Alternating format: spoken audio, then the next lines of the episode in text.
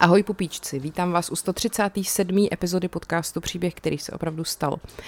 Já jsem Markéta, dneska jsem běžela běh pro paměť národa, desetikilometrový. A musím teda říct, že to bylo docela náročný, protože uh, oni se pořádají ty běhy v různých městech po republice a vím, co prostě, když byl v Praze, že jo, tak tam se běží po rovině, protože tam jako de facto je rovina. A já jsem teda byla oslovená jeho českou pamětí národa, abych se stala patronkou toho běhu právě v Jižních Čechách, protože jsem z Jižních Čech. A tak jsem běžela ten běh tam, eh, konkrétně v Nových Hradech, vlastně podél hranic s Rakouskem, kde se jako historicky odehrávaly nějaké události. No a teda to nebyla rovina. To bylo převýšení dohromady 500 metrů, jo, což prostě nepotěší. Ale bylo to skvělé, protože foukal čerstvý vzduch a bylo to takový jako v tom lese, že jo, prostě je to jiný zážitek úplně než někde na stezce. Takže to byla výzva, jednou jsem sebou uh, řízla na zem, protože jsem prostě zakopla o nějaký šutr. Ku podivu jsem se zvedla a běžela dál. No, tak to mám za sebou, jsem ráda, jsem z toho taková unavená, ale bylo to skvělé a jinak vám moc doporučuju, pokud máte rádi prostě moje příběhy a vůbec jako takový ty eh, neznámý hrdiny a všechny ty eh, vyprávění o době minulý, tak eh, sledujte Paměť národa i na Instagramu, na Facebooku, na Twitteru, mají web, kde prostě toho je strašný mraky, jako různý výpovědi pamětníků, rozhovory s nima, různý fakt příběhy, které prostě dneska už jsou skoro zapomenutý. To vám moc doporučuju. A ne, ne, není tohle prosím vás žádná placená spolupráce, jo? Já s pamětí národa prostě spolupracuji jenom protože se máme rádi. Tak a je to takový podle mě velmi jako tematický ta naše, to naše spojení, bych řekla. A jsem za to moc vděčná teda. Tak a pojďme se vrhnout na dnešní téma. Já jsem se rozhodla, že zase trošku odběhnu od všeho, co se děje aktuálně. Chtěla jsem původně zpracovávat ty masakry na školách v Americe, ale uh, Nechám si to asi ještě na příští díla do bonusů. Chtěla jsem se zase vrátit zpátky do středověku, protože mě to prostě baví se v tom rejpat. A pořád ještě jsem u takových těch obecných vyprávění a těch jakoby definic toho, jak to tenkrát bylo. A furt si říkám, že vám chci dát takovýhle jako kontext a background a potom teprve začnu s nějakým jako Eh, kdy kdo něco dobil a jak prostě sedláci u chlumce a prostě, no, znáte to, neznáte a proto vám to budu vyprávět. Tak. A dneska se chci dostat na téma uh, vlastně církev ve středověku, což je rozsáhlé téma, tak jsem se snažila to nějak zúžit a vlastně mi to přijde dobrý jako vysvětlit, čím vlastně to bylo, že ta církev měla nad lidma takovou moc, ve středověku. Jo, bylo to prostě několik aspektů a ty lidi v podstatě se z toho jako nemohli dostat ven. Ehm, jdeme na to. Takže téma dnešní epizody zní Církev ve středověku, jak dokázala lidi děsit? Asi.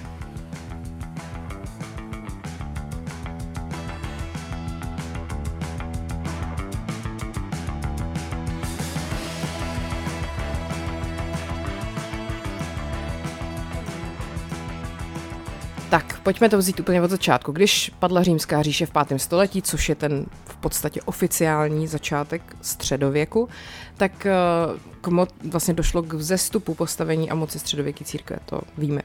Eh, v podstatě ta církev byla samozřejmě vnímaná jako prostředník mezi Bohem a lidma a vlastně taková ta představa, že ty duchovní jsou takový ty strážci brány do nebe, to vlastně naplňovalo lidi tehdy takovou kombinací respektu, nějaký úcty, ale samozřejmě taky strachu. Eh, ty římskokatolické ideály byly takový to zastřešující, eh, taková ta zastřešující schránka toho všeho, nebo jak bych to řekla. Eh, vlastně v té Evropě navíc existovalo takový jako mocenský vákum, což té církvi hrozně pomohlo, jo, protože žádná monarchie tehdy jako v uvozovkách nepovstala, aby zaplnila ten uvolněný prostor, co se tam najednou jako objevil po tom pádu té římské říše. A tudíž ta církev měla jako volný pole působnosti a začala hrozně rychle a hodně jako rozsáhle získávat vlastně na moci a na vlivu. A nakonec se stala takovou dominantní silou v Evropě, i když to nebylo úplně bez boje teda. A vlastně stejně jako Římani měli své hlavní město v Římě a vlastního císaře což byl jako papež, že jo. Jakoby vlastně to bylo takový pokračování, dá se říct trošku té římské říše, ale jako v malinko jiném uh, smyslu. Uh, ta středověká katolická církev byla takový soubor korupce, přesvědčování a vyvolávání strachu. A samozřejmě o ní existuje spousta děsivých, eh, jako, nebo takhle, prostě je spousta děsivých historických faktů, který samozřejmě zahrnují to používání zastrašování a nátlaku vůči věřícím ve snaze udržet je jako věrný, že jo. Mně teda připadá, že dneska je takovejhle styl uh, dominantou různých sekt a ne těch úplně jako klasických uh, církví v dnešní době. Samozřejmě možná, že když se podíváme na islám, tak to tak asi není, ale prostě tím chci říct, že eh, si myslím, že už si to dneska ta církev úplně, jako myslím třeba katolická církev, úplně jako nemůže dovolit. A tehdy ale mohla, protože to byla prostě tak nějak jako nositelka i vzdělanosti a, a lidi prostě jí byli velmi jako podřízený. Tak.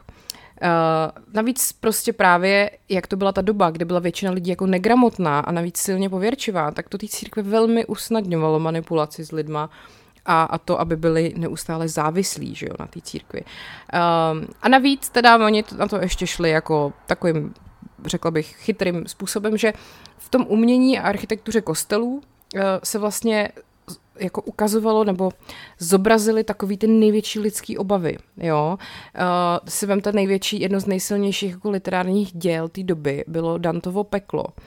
A uh, ten katolicismus prostě měl v té Evropě takovou vliv a moc na, jako nad obyvatelstvem, který je dneska úplně jako nepředstavitelný, protože ty lidi prostě byli hlavně hrozně vystrašený a tak radši platili obrovský sumy peněz, jen aby si vlastně udrželi tu přízeň toho boha a té církve.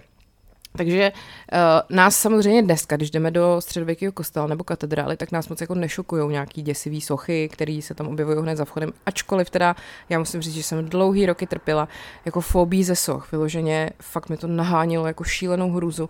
A jakmile byla nějaká socha v nadživotní velikosti, tak já jsem se na ní nemohla skoro ani podívat. Jako mě to přijde, nebo i dneska mi to přijde jako hodně creepy a děsivý. Ale tehdy to byla úplná fobie, dneska už jsem to nějak překonala.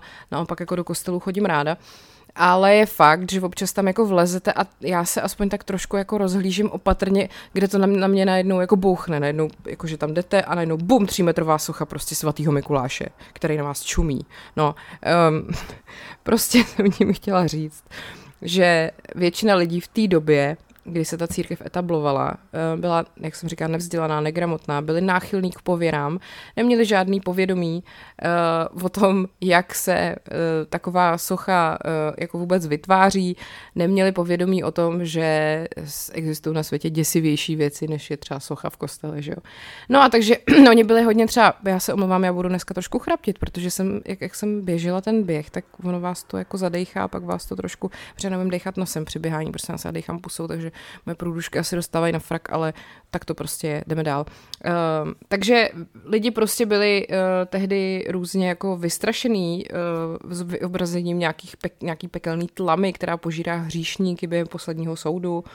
A to bylo teda v církvi takové velmi oblíbené jako téma, že jo. A to všichni věděli prostě hned za vstupem do toho svatostánku. Takže to poselství bylo jasný. Chovej se slušně a poslouchej, jinak prostě tě sežere pekelná tlama, ty hajzle. No a ty středověký návštěvníci kostela se samozřejmě obávali hlavně toho, co se potom stane, až umřou a kolik času pak stráví v tom očistci. Takže radši darovali církvi peníze nebo zboží, navštěvovali bohoslužby nebo si prostě dokonce kupovali certifikáty nebo respektive jako odpustky, který vlastně, eh, kterýma se jako vykupovali z těch hříchů a eh, dokonce mohli udělat i to, že by církvi darovali jedno ze svých dětí v podstatě. Jako nemyslím tím jako lidský oběti, ale když to tak vezmete, tak když uh, vlastně oni rekrutovali nový jeptišky, kněze a mnichy, tak to museli dělat z řad jako běžný populace. Respektive potřebovali najít způsob, jak to udělat, aby je mohli nabírat z řad běžný populace. Nábor prostě dobrý den, nabíráme nový jeptišky, prostě přihlašte se tamhle, nemusíte být hezká, protože to stejně nebude nikdy vidět. No a uh, samozřejmě uh, ta církev navíc jako z toho těžila i jako z toho pohledu, že ty mladí lidi pak mohla sformovat do podoby, v jaký je chtěla mít, že jo. Takže prostě když jste vstoupili takhle do kláštera v nějakém útlém věku no a celý život jste jako nevytáhli paty, no tak prostě jste byli úplně ideální jako oběť. Takže eh, v dobách, kdy fakt ty rodiny byly velký, prostě bylo normální mít, já nevím, pět až deset dětí, a bylo tam, řekněme, příliš mnoho hladových krků, tak vlastně bylo to darování dítěte církvi jako výhodný pro všechny, jo? takový win-win, protože dítě určitě pak dostávalo vlastně lepší jídlo, bylo určitě čistší a asi pravděpodobně vlastně dostalo i lepší vzdělání. Rodiče vlastně ušetřili peníze, protože už nemuseli to dítě živit a uh, zároveň jako měli asi dobrý pocit, že to dítě jako darovali někam, nebo darovali, to je hnusný říct, ale prostě, že ho svěřili někomu, kdo se o ně jako hezky postará a tudíž se to takhle krásně jako rozrůstalo. Uh, a pravdou prostě je, že ty rodiny tehdy byly často tak zbídačený, že jim prostě opravdu často nic jiného nezbývalo. A co si o tom mysleli ty děti? A co děti prostě? Mají si kde hrát? Ptal se jich někdo? Jsou to malí lidé. Prostě to nejsou jako, no, Dobrý. Uh, záleží teda samozřejmě uh, případ od případu. Uh, samozřejmě asi bylo fajn, že měli dostatek jídla, teplý místo na spaní, že se mohli vzdělávat, ale teda uh, samozřejmě, že uh, kdo, kaž, ne každý, kdo byl vychovávaný jako mnich nebo jeptiška, byl úplně nadšený z této kariéry. A existuje spousta jako svědectví, které popisují utrpení, které prostě zažívali některý z těch, kteří se ocitli v těch kněžských řádech, ne úplně jako kvůli vlastnímu rozhodnutí. Tak to byl takový úvodec. A pojďme se podívat na to, jaký teda byly ty jednotlivý způsoby, jakýma prostě církev držela ty věřící za koule. Jo?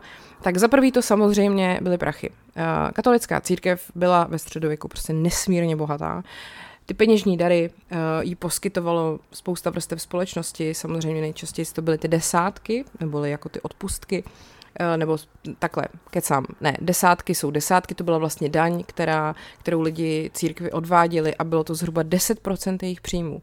Na druhou stranu, člověk se nad tím dneska pohoršuje, ale ty vole, jako my taky dneska odvádíme daň. Sice ne církvi, státu, ale ono to tehdy se to do značné míry krylo, že jo podstatě. No. Um, ta církev kladla důraz na hmotní statky, protože věřila, že umění a krása slouží ke slávě boží jinými slovy, když tady budeme mít prostě hnusný malý cherubíny, všechno prostě vohozený zlatem, tak ty lidi nás budou mít víc rádi a budou sem chtít chodit. A kostely stavili kvalitní řemeslníci, všechno bylo, vše, všechny ty interiéry byly plný fakt drahých předmětů, takže to mělo odrážet to vysoké postavení církve ve společnosti samozřejmě asi ano, na druhou stranu, jako pak tam někde vzadu seděl ten uh, představený, který si cpal pupek prostě kaviárem z jednorožců, ale no, uh, ten systém samozřejmě nebyl právě bez chyby, protože sice chamtivost církev považovala za hřích, ale oni se snažili opravdu finančně profitovat, kde to bylo možné. Prodávali ty odpustky, pak různé listiny, které slibovaly rozhřešení od hříchů, který vlastně měly být teprve třeba spáchaný, taky snaží cestu do nebe, a to se teda samozřejmě s přibývajícími roky, uh, to bylo čím dál tím kontroverznější. A pak tady tu praxi vlastně jako první opravdu ve velkým napadl až Martin Luther ve svých 95 tezích, co si pamatuju z dějáku, tak to přibyl navrata nějakého kláštera, ty vole, teď si nespomenu kde, omlouvám se panu profesoru Dřevikovskému, jdem dál. Uh, Církev uh, byla taky jedním z hlavních distributorů charity, jo? Zas na druhou stranu pojďme si říct, že nebyli úplně jenom démoni, Oni poskytovali různý almužny potřebným, vlastně provozovali základní nemocnice a různě dočasně ubytovávali pocestný a poskytovala jim takový jako útočiště. Není to pocestný, je to pocestný, hej hola člověče, neboj se, pojď sem. No, Pojďme si říct něco o těch desátkách. Jo existovaly tři různé druhy desátků. Praideální desátky, jejichž základem byl příjem z úrody. Pak to byly smíšené desátky, založené na příjmech ze zásob a práce. A pak osobní desátky, založené výhradně na příjmech z práce. A ať už jste teda uh, byli jako někdo, kdo vlastní půdu a produkuje vlastní plodiny, nebo jste se vydělávali prací, tak jste prostě ze všeho církvy odváděli desetinu. Uh, dokonce tehdy, nebo takhle, ne všechny farnosti měly takzvaného inkumbentního faráře, což byl kněz, odpovědný za tu farnost, eh, který v ní jako žil a pracoval. A eh, někde to bylo proto, že třeba eh, to byl jako klášter nebo kolej a prostě to byla jako jiná instituce. No, každopádně vlastně ten člověk, který tam nebyl, jako na furt, tak jmenoval nějakého svého zástupce, vikáře, který se vlastně staral o tu farnost a ten desátek se potom dělil mezi jako rektora té instituce a vikáře. Jo? A teď, uh, protože jak oni to vybírali od těch lidí a nebyly to zdaleka jenom peníze, že jo, byly to prostě zvířata, nějaký mm, potraviny a takhle, tak se vlastně muselo, jako museli postavit takový uh, jako stodoly vlastně v angličtině je to jako tith barns, což jsou jako ty desátkový vlastně stodoly. A tam to znamenalo, že se v těch stodolách prostě normálně jako ukládaly všechny tyhle ty věci, co se vybrali. A e, cílem desátku teda mimochodem bylo zajistit toho faráře, zaplatit údržbu církevní budovy a poskytnout almužnu chudým a pak se taky část posílala místnímu biskupovi. Kdybyste třeba jeli e, do Anglie právě, tak tam byste takovýhle Tith Barns jako našli spoustu z nich. A teda mimochodem nesloužili pouze ke skladování, byly to takový velký zastřešený budovy a vlastně poskytovali i ukryt před sněhem, deštěm a chladem. Mohly se uvnitř dojít krávy a ovce tam byly jako v teple a, a tak. V deštivých dnech to byl prostor, kde mohli dělníci třeba vykonávat práce, které se normálně provádějí venku. Takže to bylo i trošku jako takový, řekněme, veřejný prostor jo, pro všechny, protože tak konec konců, si to ty lidi zaplatili. Uh, vlastně teoreticky bylo možný ten obsah těch stodol s těma desátkama využít k výdeji potravin lidem v nouzi. Byla to taková potravinová banka, but not so much. Uh, ta desátková stodola byl typ stodoly, který ve středověku se používal právě tady jakoby ukládání všeho toho a když eh, ty zemědělci eh, vlastně to tam jako odložili, tak to zároveň ty stodoly byly propojený s vesnickým kostelem nebo farou a ty vesnický kněží samozřejmě nemuseli platit desátky, protože účelem desátku byla jejich podpora a dokonce, i když provozovali hajzly vlastní hospodářství, tak eh, z toho prostě desátky neplatili, protože oni jsou kněží, že jo. Podle organizace English Heritage eh, je přesný způsob využití stodol ve středověku obecně méně známý, než by se dalo očekávat a toto téma oplývá mýty. Například ani jedna z dochovaných architektonicky působivých stodol v Anglii nebyla stodolou desátkovou, ačkoliv takové stodoly existovaly. Situace se stává nepřehlednou. V římském katolicismu každopádně jsou odpustky součástí víry a učení do dneška a kdybyste se na ně zeptali jako skupiny nekatolíků, tak eh, je pravděpodobný, že by vám asi jako řekli, že to se dělo jenom ve středověku a že to vlastně bylo jako zrušený. Ale ono to tak úplně není. Každopádně odpustek je teda odpuštění trestu za hřích. Samotný rozřešení, který vám kněz udělí, ale nestačí k tomu, aby se vám ten účet jakoby vymazal. Jo? Člověk je teda dost dočasně potrestaný za hříchy naschromážděný v životě, takže odpustek je jenom způsob, jak to zmírnit a ne vymazat. Uh, takže jde jenom o takový jako získání odkladu za dobré chování. Uh, ty odpustky mohly být teda různý, od dobrých skutků a dobročinnosti až po třeba modlitby a poutě. A ve středověku právě potom byly zneužívaný a skorumpovaný do podoby toho výdělečného podniku. A v průběhu 11. 12. století rostla a sílila ta křesťanská víra v očistec, to místo mezi nebem a peklem, kde se duše vlastně očišťuje jakoby od, uh, skrz jako trest. Uh, No a věřící právě, jak jsem říkala, se za každou cenu chtěli vyhnout tomu, aby tam skončili, že jo.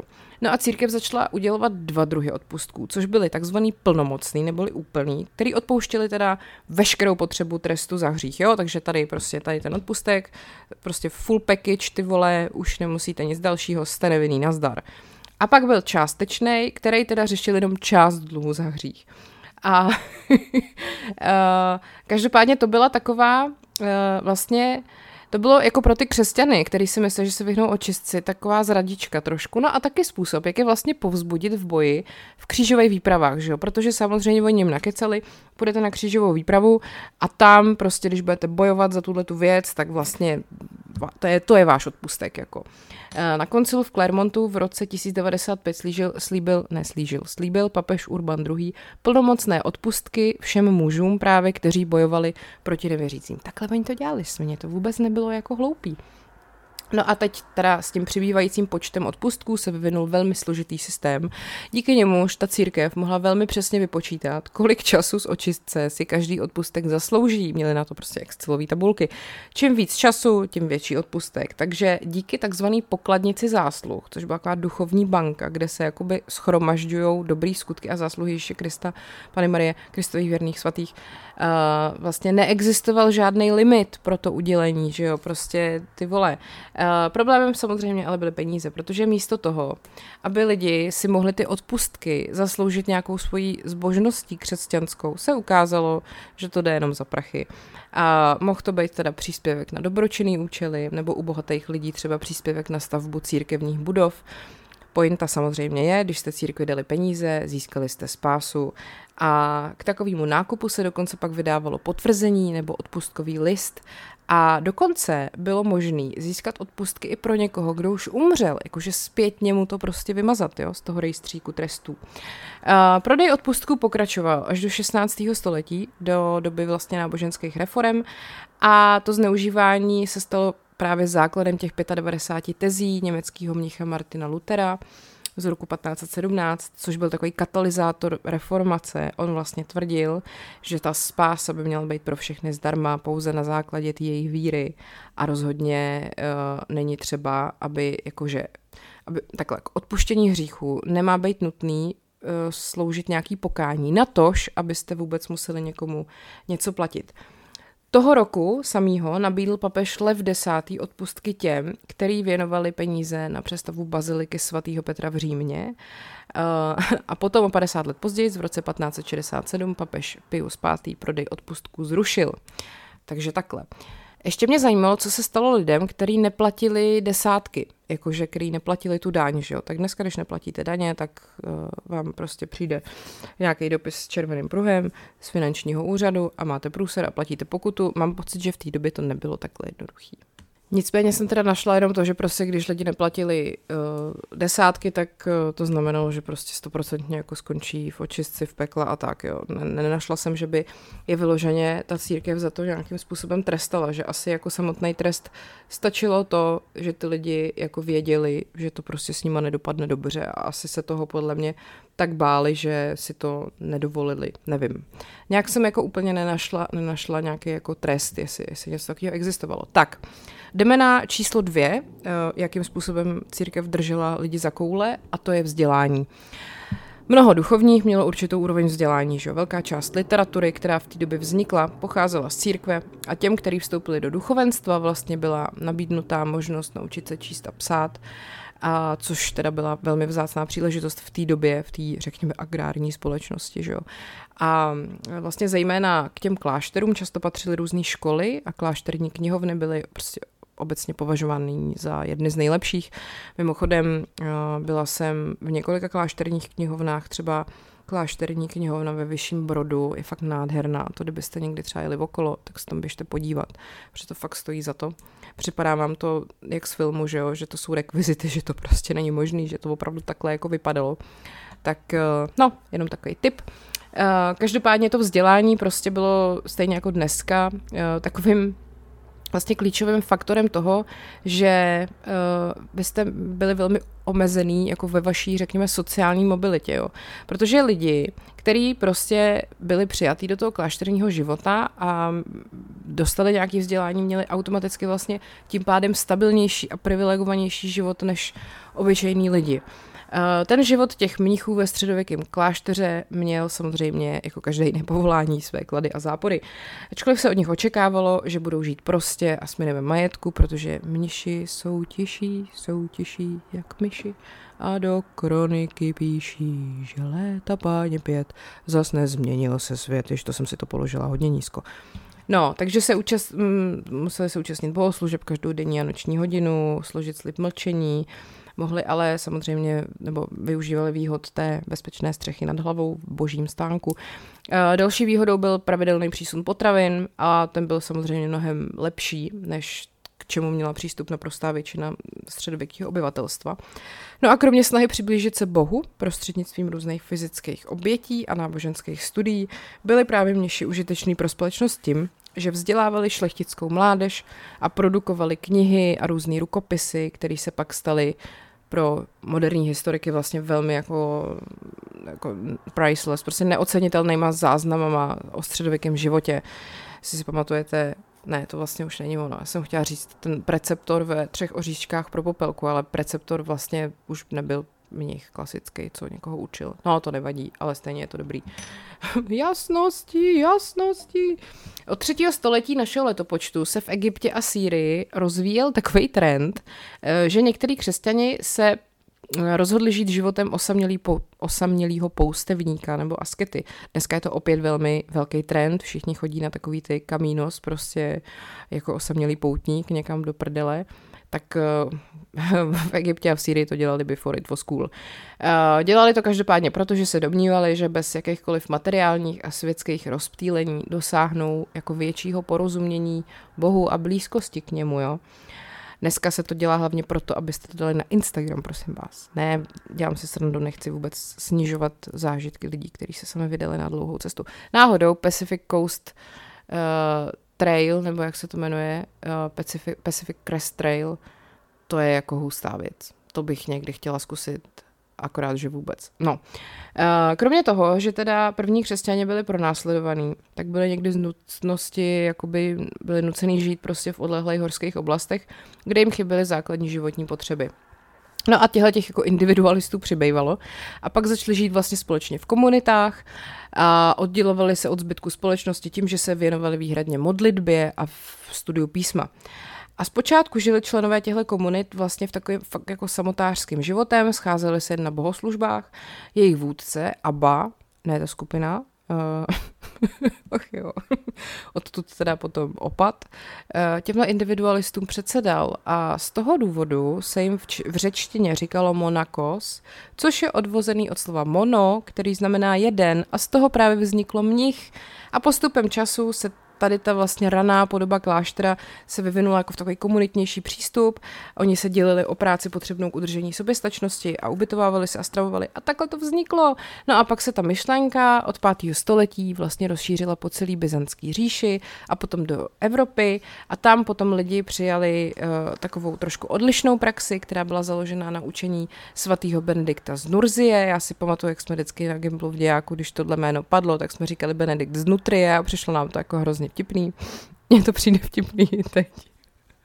A benediktský řád, benediktínský řád nabádal své členy k co nejjednoduššímu životu s prostou stravou, základním ubytováním a co nejmenším počtem věcí. A existoval soubor předpisů, který ty mniši vlastně museli dodržovat a protože všichni žili stejným způsobem, začali se nazývat bratři. Uh, tam ty mnižské pravidla se samozřejmě lišily, řád od řádu, a vyvíjely se až do nějak, od, pardon, od 11. století našeho letopočtu a lišilo se to i jako klášter od kláštera. Některé řády byly přísnější, třeba cisterciáci, ty vznikly v roce 1098 ze skupiny benediktínů, ty chtěli vlastně pro sebe ještě méně světský život, ještě méně prostě. A dokonce i ženy mohly žít nížským životem, jako je ptišky, že v opatstvích a klášterech. To jsem vám jenom chtěla dát takovýhle, jakože kontext eh, k tomu, jak to vlastně celý vzniklo. A ty kláštery měly být právě soběstačný, takže ty mniši museli kombinovat každodenní práci při jako vlastně výrobě potravy nebo pěstování, zároveň s tou bohoslužbou a nějakým soukromým studiem. Takže ty kláštery byly čím dál tím dokonalejší, bohatší a k tomu i přispívaly různý daňový úlevy a dary, takže opravdu s postupujícím středověkem ta fyzická práce už nebyla tak nutná pro ty mnichy a oni se mohli vlastně spolehat na úsilí laických bratří, což byli námezní dělníci nebo nevolníci. A, mniši se potom mohli věnovat té vědecké činnosti, mohli prostě tvořit ty klášterní uh, rukopisy a teda. No a lidi teda, jak jsem říkala, byli uh, k tomu mnižskému životu z různých důvodů přitahovaný, že jo, tak byli zbožní, navíc právě to bylo vlastně docela respektovaný, uh, získali slušný ubytování, stravu a tak. A druzí nebo třetí synové šlechty, kteří neměli šanci vlastně zdědit otcovské statky, tak často byli povzbuzovaní k tomu, aby do té církve vstoupili. A vlastně jedna z cest k úspěšné kariéře bylo vstoupit do kláštera, získat vzdělání. Takže do kláštera opravdu byly eh, posílané děti velmi jako malí, už třeba v pěti letech. A ty, kteří tam vstoupili až ve věku 15 a více let, tak ty byly označované jako novicové, to byl třeba Lotrando, a tyhle ty malí byly označovaný jako obláti. Obě tyhle skupiny se ale nemísily jako s řádovými mnichama, nicméně byly jako pod jejich dohledem. Po roce potom mohl novic složit sliby a stát se plno jako full time prostě mnichem. Ale uh, nebylo to jako nezvratný, jo, protože se opravdu od 13. století vyvinuly pravidla, podle kterých prostě jste mohli klidně ten klášter svobodně opustit, pokud jste chtěli. A většina těch mnichů právě pocházela uh, ze zámožního prostředí, takže se vlastně očekávalo, že když tam vstoupíte, tak jako klášter dostane velmi jako velký dar. A to přesně bylo podle mě i v tom Lotrandově a Zubejdě, že jo, jak ho tam ten loupežník uh, neved toho svého syna do toho kláštera a podle mě jim tam něco dával, nějaký jako prachy, aby ho tam vzali. No a samozřejmě, že o zájemce o vstup do kláštera nikdy nebyla nouze, takže uh, asi probíhaly nějaký výběrka, no. no ne, tak prostě kdo dal víc peněz, tak šel, že jo. Ale teda mniši vždycky tvořili jenom asi 1% středověké populace. Eh, kláštery se lišily velikostí, že jo, v malém klášteře bylo třeba tucet mnichů, ve větších bylo třeba 100 bratří. Velký klášter uh, měl třeba na svém vrcholu, tam například opatství Kliny ve Francii, měl 460 mnichů. A to bylo prostě nějak se to řídilo tím, jaký ten klášter měl příjmy, že jo. Pak tady máme opata, je to vlastně člověk, po kterém je pojmenovaná stanice metra Opatovská. Uh, on je řídil ty kláštery a měl v tom klášteře absolutní moc. Uh, vlastně ho vybírali staří mniši nebo starší mniši a on se s nima měl radit o politických záležitostech, ale mohl je taky ignorovat a měl své místo doživotně, dokud mu to zdraví dovolilo. To je v podstatě něco jako český prezident. Uh, nebyla to teda jenom práce pro, řekněme, starý a moudrý, vlastně opatem se mohl stát i 20-letý mnich, pokud prostě to jako znamenalo, že tomu klášteru dodá nějakou stabilitu. Eh, pak tam byl převor, to byl pomocník opata, to byla tak, taková jeho administrativní síla. Převor byl v podstatě opatová sekretářka. A Převor měl potom sám svůj tým inspektorů, kteří denně kontrolovali mnichy, taková skupina revizorů. Menší kláštery bez vlastního opata, který třeba spadaly pod jinýho opata z jiného kláštera, obvykle vedl převor a tak se to potom vlastně jmenovalo převorství. Starší mniši byli nazývaní poslušní, mohli mít své specifické povinnosti, třeba péče o klášterní vinný sklep, to myslím, že bylo hodně oblíbený, eh, nebo o zahradu, ošetřovnu nebo knihovnu a tak. Eh, opat zastupoval klášter potom při jednání s ostatními kláštery a státem, v jehož očích se řadil po bok těch největších světských majitelů půdy a o tom, jak to bylo s půdou s lénem, to jsem o tom mluvila minule. Uh, takže uh, vlastně není divu, že se od mnichů očekávalo, že se v přítomnosti opata hluboce ukloní a s úctou mu políbí ruku. Lemroucha. Uh, pokud byl opat krajně neoblíbený a jednal v rozporu s řádem, mohl ho papež odvolat. No, mniši se řídili učením Ježíše Krista, to je šok, a odmítali osobní bohatství, jak je právě zaznamenáno třeba v Matoušově evangeliu. Chceš-li být dokonalý, jdi, prodej, co máš a rozdej chudým a budeš mít poklad v nebi a pojď, následuj mě. Takže kdybyste chtěli být dokonalí, tak prodejte všechno, co máte a budete šťastný. Tak, v souladu s tím se teda samozřejmě vyhýbali i hmotnému pohodlí a to za zprávy se klášter od kláštera měnilo. Takže eh, samozřejmě i třeba mlčení bylo taková metoda, která jim měla připomínat, že, že jsou v uzavřených společnosti, je to odlišný od okolního světa. Eh, vlastně oni nesměli vůbec mluvit třeba na místech jako kostel, kuchyně, refektář nebo ložnice. Uh, občas se teda odvážili, jo, uh, a pokusili se v klášteře o krátký rozhovor, ale jinak se ty konverzace prostě omezovaly na naprostý minimum. A byli vlastně taky omezovaný v tom, že mohli hovořit pouze mezi sebou, protože mluvit s laickými bratry a novici vůbec nebylo dovoleno. Uh, nemluvit o nějakých návštěvách zvenčí, tak to je úplně úlet. Jako. Uh, takže oni často používali jenom gesta, který se naučili jako novicové a někdy dokonce, to mi přijde úplně mega divný, raději pískali, než aby mluvili s člověkem, nebo prostě aby někde mluvili, kde jako, mluvili na místě, kde jako neměli. A každý, kdo porušil pravidla, byl nahlášen opatovi a udávat své bratry se považovalo za povinnost. Uh, tresty mohly zahrnovat bytí, vyloučení ze společných aktivit na určitou dobu, nebo dokonce uvěznění v klášteře, dámy a pánové. Uh, mniši nosili oholenou horní část hlavy, takzvanou tonzuru, to asi jste viděli, předpokládám. Ta jim ponechávala vlastně výrazný pruh vlasů jenom těsně nad ušima a kontrastu k té linii vlasů byl potom oděv mnichů navržen tak, aby zakrýval co nejvíce masa. Takže šešulku měli odkrytou, ale nějak byli totálně zakrytý. Eh, nosili plátěný spodní prádlo, eh, vlastně jednoduchou vlněnou tuniku, která byla převázaná v pase koženým páskem. Eh, pak měli takovou tu asi, nej, řekněme, nejtypičtější věc a to je kapuce. Ta klášterní kápě byla dlouhá roba bez rukávů, právě s hlubokou kapucí. Nosilo se pak ještě přesto další roucho, tentokrát s dlouhýma rukávama. V zimě uh, poskytoval dostatečné teplo plášť z ovčí kůže, A mnich měl obvykle maximálně dva kusy oděvu z nejlevnější a nejhrubší látky ale teda každý Vánoce dostal nový plášť a roucho. Jo, to je, vidíte to, vy furt nakupujete na Zalandu a jak to mniši zvládali jenom s dvouma kouskama. E, mnich kromě oblečení nevlastnil příliš mnoho významných věcí, no shit.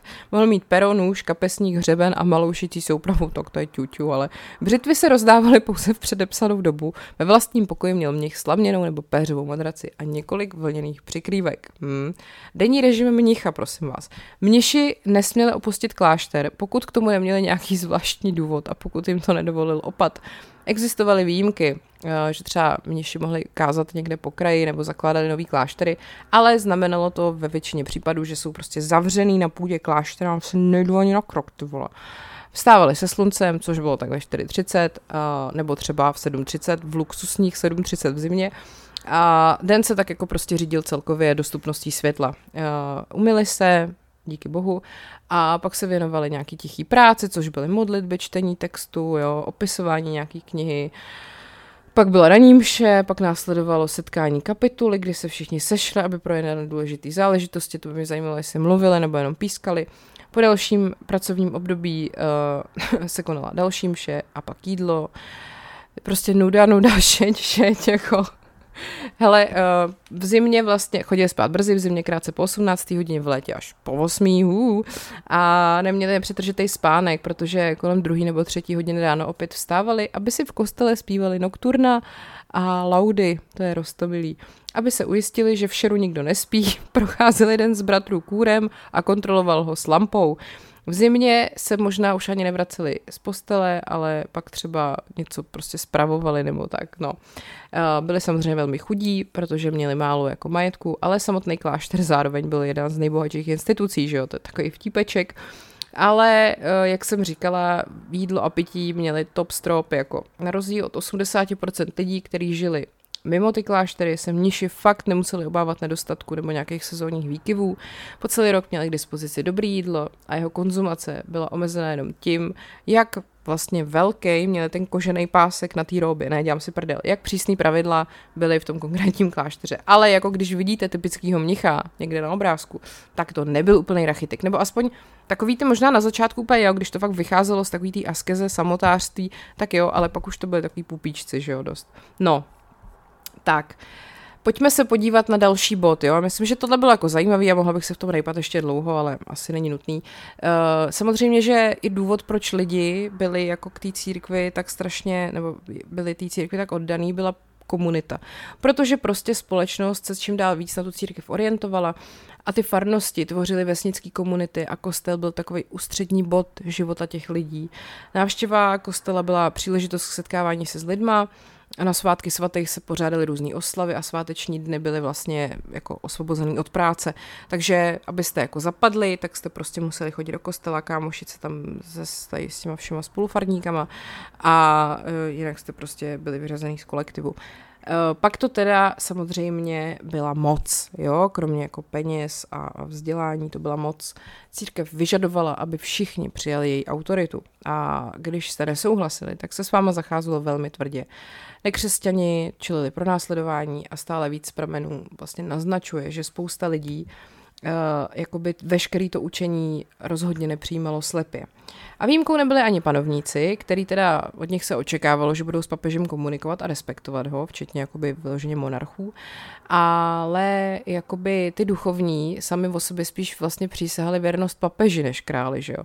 A mít papeže na své straně během sporu vůbec bylo celkově důležitý. Třeba během normandské invaze do Anglie byl král Harold exkomunikován za to, že údajně ustoupil od svatého slibu podpořit Viléma, invazi Viléma normandského do Anglie protože ta normandská invaze byla papežem požehnaná jako svatá křížová výprava a Haroldovi se to nelíbilo, tak šel do hajzlu. Ta exkomunikace zůstávala takovou fakt velkou upřímnou hrozbou pro ty panovníky, protože papež jako zástupce Boha na zemi mohl zabránit duším ve vstupu do nebe tím, že je vyloučil z toho společenství. A ten velmi reálný strach z pekla uh, potom vlastně právě ty lidi udržoval v souladu s tím učením a, a ta poslušnost byla zaručená. Uh, církev dokonce uh, mohla mobilizovat nejbohatší lidi v Evropě, aby bojovali v její prospěch. Během křížových výprav slíbil papež Urban II. věčnou spásu těm, kteří právě bojovali ve jménu církve ve svatý zemi, to už jsem vlastně říkala. Takže potom vlastně všichni králové šlechtici a knížata padli na kolena, aby vlastně jako vstyčili katolickou vlajku při výpravě za znovu dobytím Jeruzaléma. Že? Takhle easy peasy to bylo. No a pak tady máme takový ještě jeden bodíček a to je církev versus stát. Jo. Protože, eh, jak jsem říkala, tak tam prostě docházelo k čím dál tím větší korupci, pak vlastně vzniknul opravdu tehdejší v podstatě dizent a ten se nejvíc sformoval kolem eh, Martina Lutera a ten Lutherův věhlas vlastně spojil všechny ty skupiny, které se stavily proti církvi a vedl tu reformaci.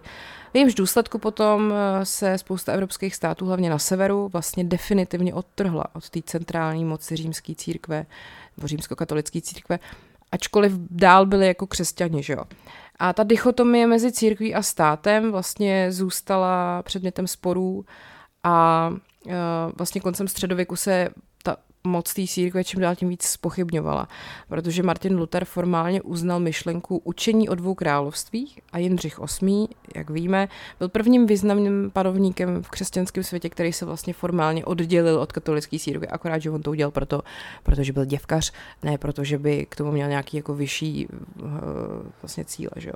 No, ale navzdory teda těmhle těm změnám, jako v tom, řekněme, poměru sil, si ta církev vlastně udržela autoritu a bohatství po celém světě a e, předpokládá se, že jako v moderním světě má stále katolická církev víc než miliardu stoupenců, což je docela dost.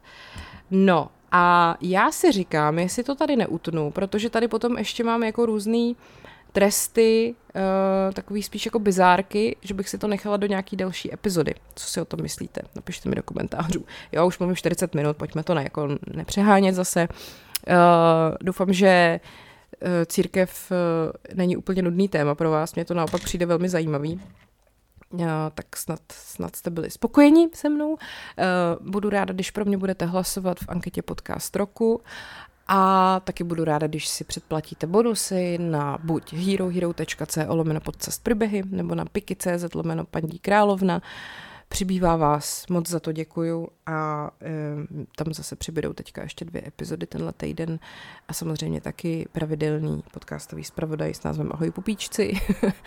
a ještě teda mám eh, jeden nápad, co jsem vlastně chtěla e, jakoby dělat v bonusech, protože dokončuju tu knížku, co vás v dějáku nenaučili, tak jsem si říkala, že bych eh, lidem, předplatitelům, tam mohla jsem tam hodit nějakou ukázku z toho, takový jako exkluzivní teaser, teaser trailer, než ta knížka vyjde v září. Tak to asi tak udělám. A ještě teda je tam jedna taková věc, já jsem to už avizovala několikrát, ale musím to asi nějak zdůraznit, prosím vás. 7. června, už to není za dlouho, pořádám první live besedu podcastu s panem historikem Jiřím Padevětem. Eh, kapacita bude asi 60 míst a jako takhle je to zadarmo, jo, ale prostě, prostě 60 až mitec. Já velmi pravděpodobně to udělám tak, že nejdřív dám jakoby přednostní rezervace taky předplatitelům prostě. No hele, ty lidi prostě jako mě fakt takhle podporují, já mám furt hroznou tendenci se jim jako odvděčovat a tak, tak, tak, tak to snad chápete, že jo. No, tak jo, tak eh, to už je pro dnešek vše. Mějte se hezky. Ať je váš život příběh, který se opravdu stal.